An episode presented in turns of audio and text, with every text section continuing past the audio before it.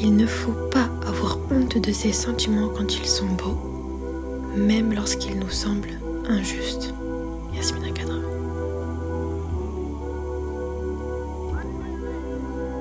Assalamu alaikum, bonjour et bienvenue. Si tu es là pour apprendre, t'aider à te débarrasser de la musique, t'améliorer ou t'apaiser, tu as ouvert le bon podcast. Peu importe ta confession, ton origine ou ton orientation, marhaba, est libre à toi d'aimer ou non.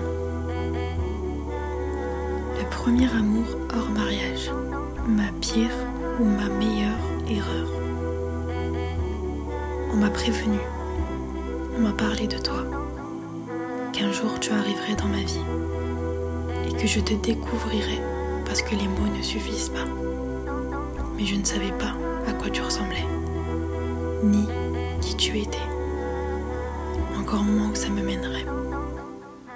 C'est quand tu es parti que j'ai senti mes larmes effleurer mon visage, un visage sans expression ni réaction, un visage assombri par les désirs de mes passions, que j'ai alors compris. On te nomme premier amour, mais pour moi, tu es une cicatrice de la vie. Si tu es là, c'est probablement que tu penses l'avoir connu ou que tu es encore euh, dedans. Et euh, du coup, tu fais forcément face à l'une de ces phases, donc la découverte, le doute, la remise en question, le choc, la tristesse, le vide et le souvenir. L'amour se qualifie comme quelque chose d'abstrait mais intense, un sentiment à part dans notre système émotionnel. Il est à la fois indispensable et dangereux, imprévisible. C'est celui qui dérange la raison et s'oppose aux règles de perfection. Mais il se vit, puis se revit.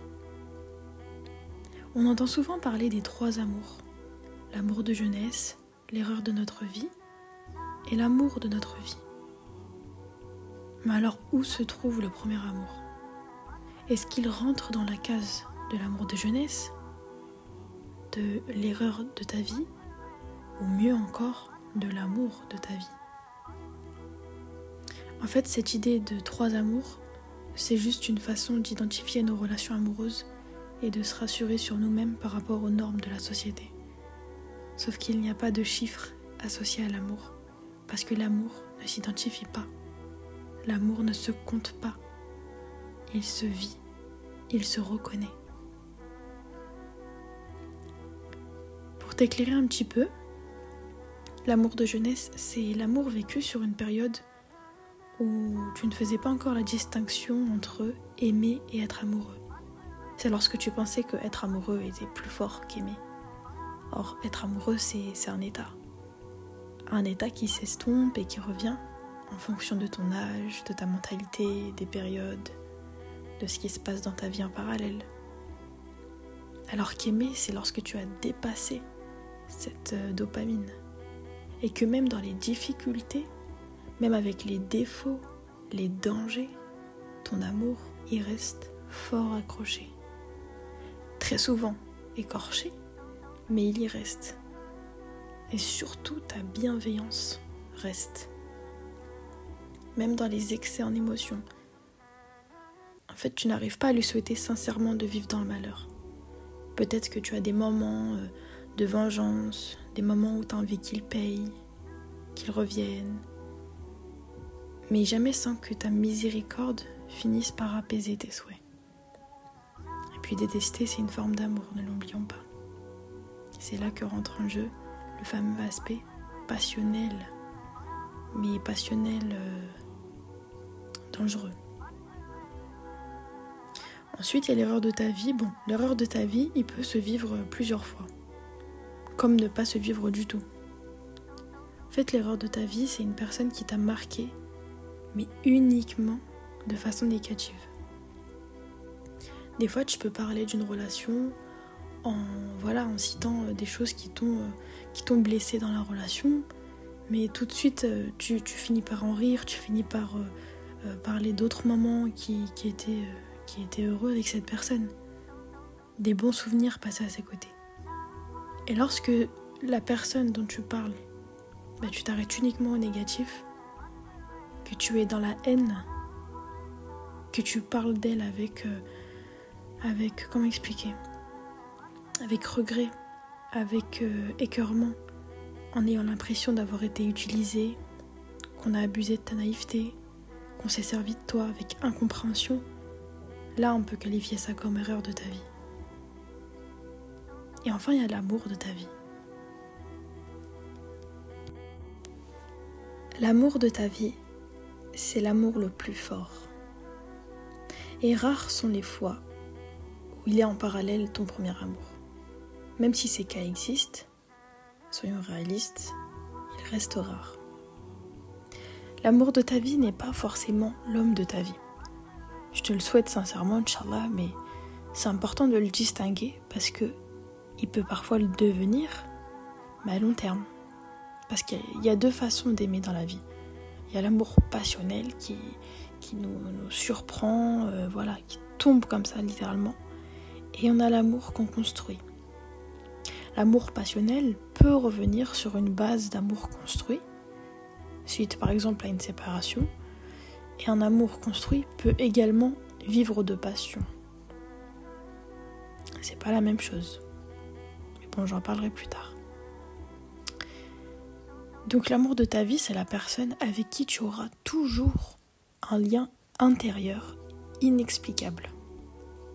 C'est une relation très passionnelle où peu importe ce qui se passe autour, peu importe les mois d'absence, que tu vis avec cette personne, cette personne renaît à chaque regard.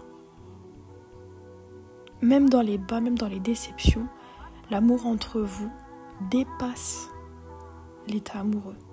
En fait, c'est une évidence. C'est la personne que tu voudras toujours retrouver au fond de toi.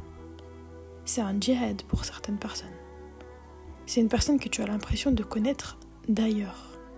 C'est une personne avec qui tu n'as pas d'explication rationnelle. Lorsqu'on te demande pourquoi cette personne, tu ne sais pas quoi répondre. Tu sais que tu l'aimes profondément, même avec d'autres rencontres, même avec des événements. Il n'y a pas de barrière entre vous, si ce n'est la raison. Et la décision de ne pas finir avec cette personne, c'est une décision très très difficile à assumer. Hein. Et malheureusement, c'est une décision qui ne coupera pas pour autant vos, sentiments en fait. Même après dix ans, même après une vie différente. Si tu revois la personne dont tu es sûr qui est l'amour de ta vie, tu vas être perturbé si tu la revois. Pendant longtemps, tu vas y repenser jour et nuit, même avec des enfants. Et encore une fois, je te parle vraiment de la personne que tu estimes être l'amour de ta vie, que tu qualifies comme l'amour de ta vie. Et c'est pas parce que tu as vécu ton premier amour que tu peux identifier cette personne comme étant l'amour de ta vie. Bien sûr que sur le moment, c'est ce que tu vas penser. Pendant longtemps, c'est ce que tu vas penser. Mais en fait, c'est une fois que cette histoire est passée, que les années même sont passées, que tu as euh, sûrement fait des rencontres de loin ou de près, et que toi-même dans ta vie tu as changé, parce que cette histoire va te changer, que tu pourras identifier cette personne comme étant l'amour de ta vie ou non. D'où l'importance des bonnes doigts, mais ça on en reparlera. Donc comme je l'ai dit en introduction, on nous en parle depuis des années de ce premier amour.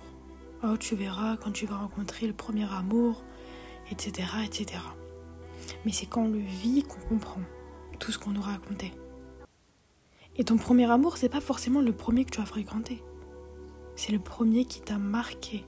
C'est le premier qui t'a fait te sentir unique.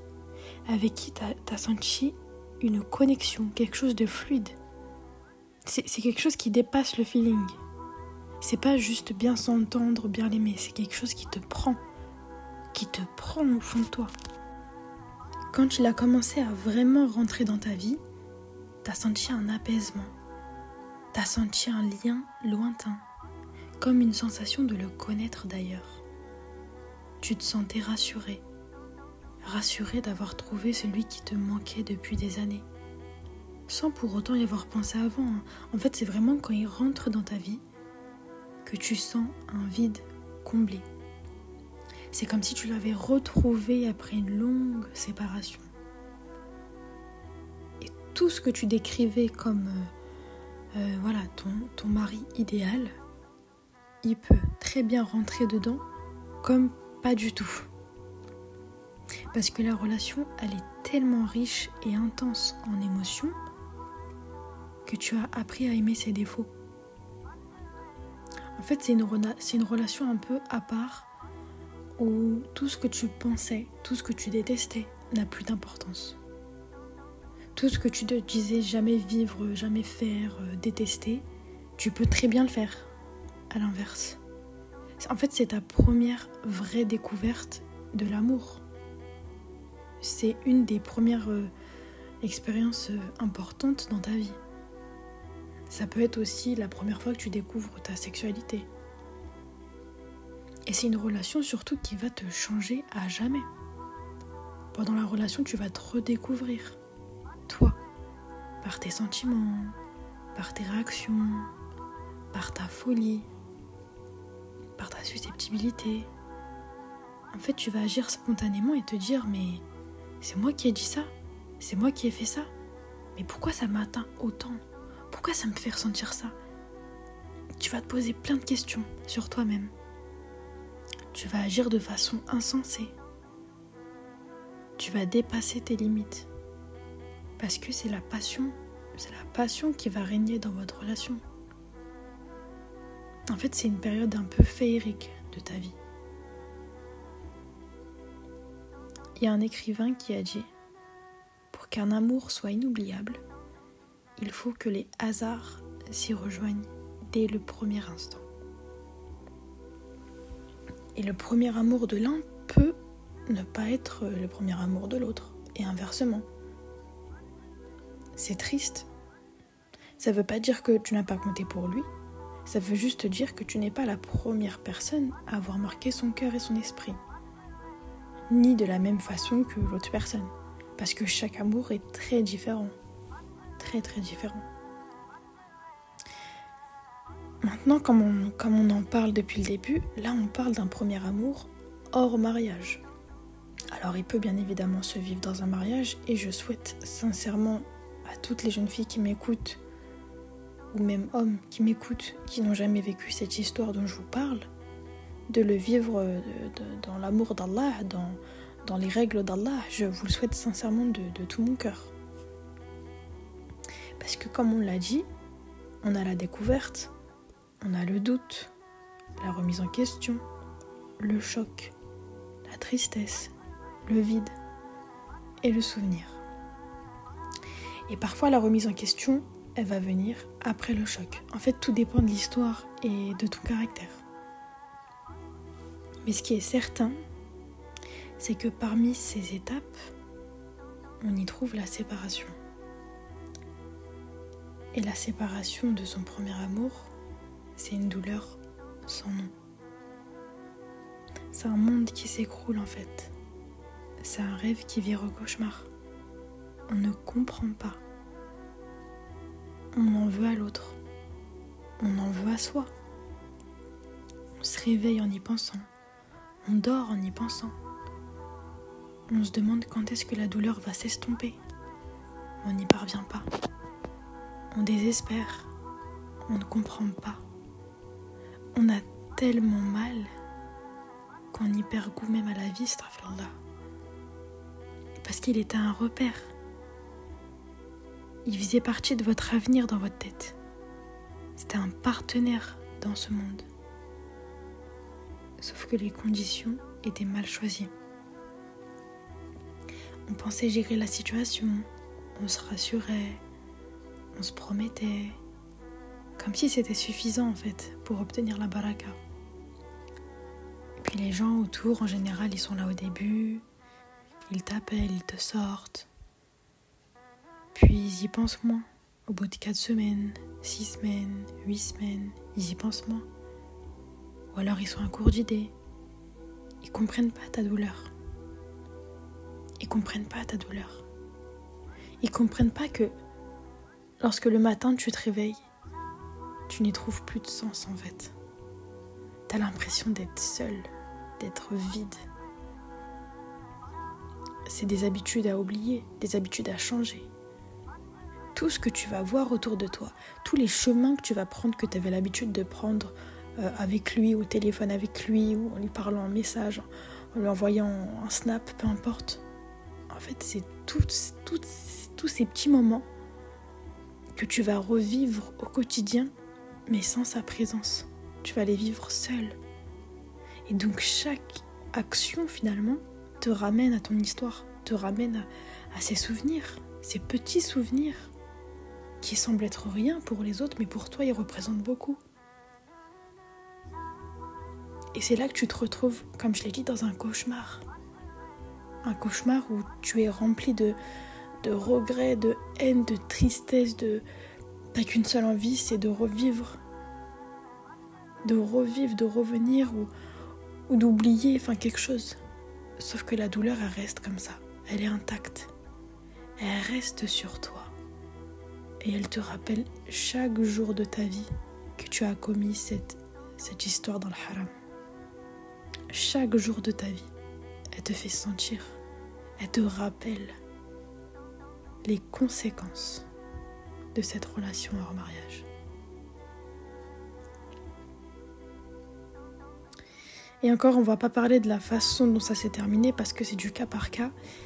Je parlerai des, relations euh, toxiques, euh, de la dépendance affective dans d'autres podcasts. Parce que là, l'objectif de ce podcast, c'est vraiment de distinguer euh, l'amour, le premier amour de ta vie face aux autres et comment le prendre, comment le vivre, comment le comprendre, comment s'en sortir pour celles qui sont encore dedans? Et je ne suis pas là pour vous parler de moi, mais je peux vous dire que on en sort vivant et on en sort heureuse, même si c'est difficile à imaginer aujourd'hui. Donc euh, voilà. Mais faut pas oublier que là encore une fois, on parle d'un premier amour hors mariage. Donc quand on dépasse tout ça, qu'on est en plein désespoir, que les gens essayent mais ils ne parviennent pas à nous aider, ou du moins pas à long terme. Là, on se tourne vers Allah Azzawajal. Et Allah Azzawajal, il a dit dans le Coran Ceux qui disent quand un malheur les atteint, certes, nous sommes à Allah, et c'est à lui que nous retournerons. Ceux-là reçoivent des bénédictions de leur Seigneur ainsi que la miséricorde, et ceux-là sont les bien guidés. Surat al-Baqarah, versets 156 et 157. Mais comment revenir à Allah après d'aussi grands péchés? Comment vivre sa douleur, sa douloureuse rupture dans l'adoration Est-ce qu'on qualifie cette histoire de pire ou meilleure erreur finalement? C'est ce qu'on verra dans le prochain épisode, Inch'Allah. Merci pour son écoute. Pense à me suivre sur TikTok et à me dire ce que tu en as pensé. Et n'oublie pas que le chemin vers la paix demandera un esprit endurant, une autodiscipline constante et un amour bienveillant. Salam alaikum.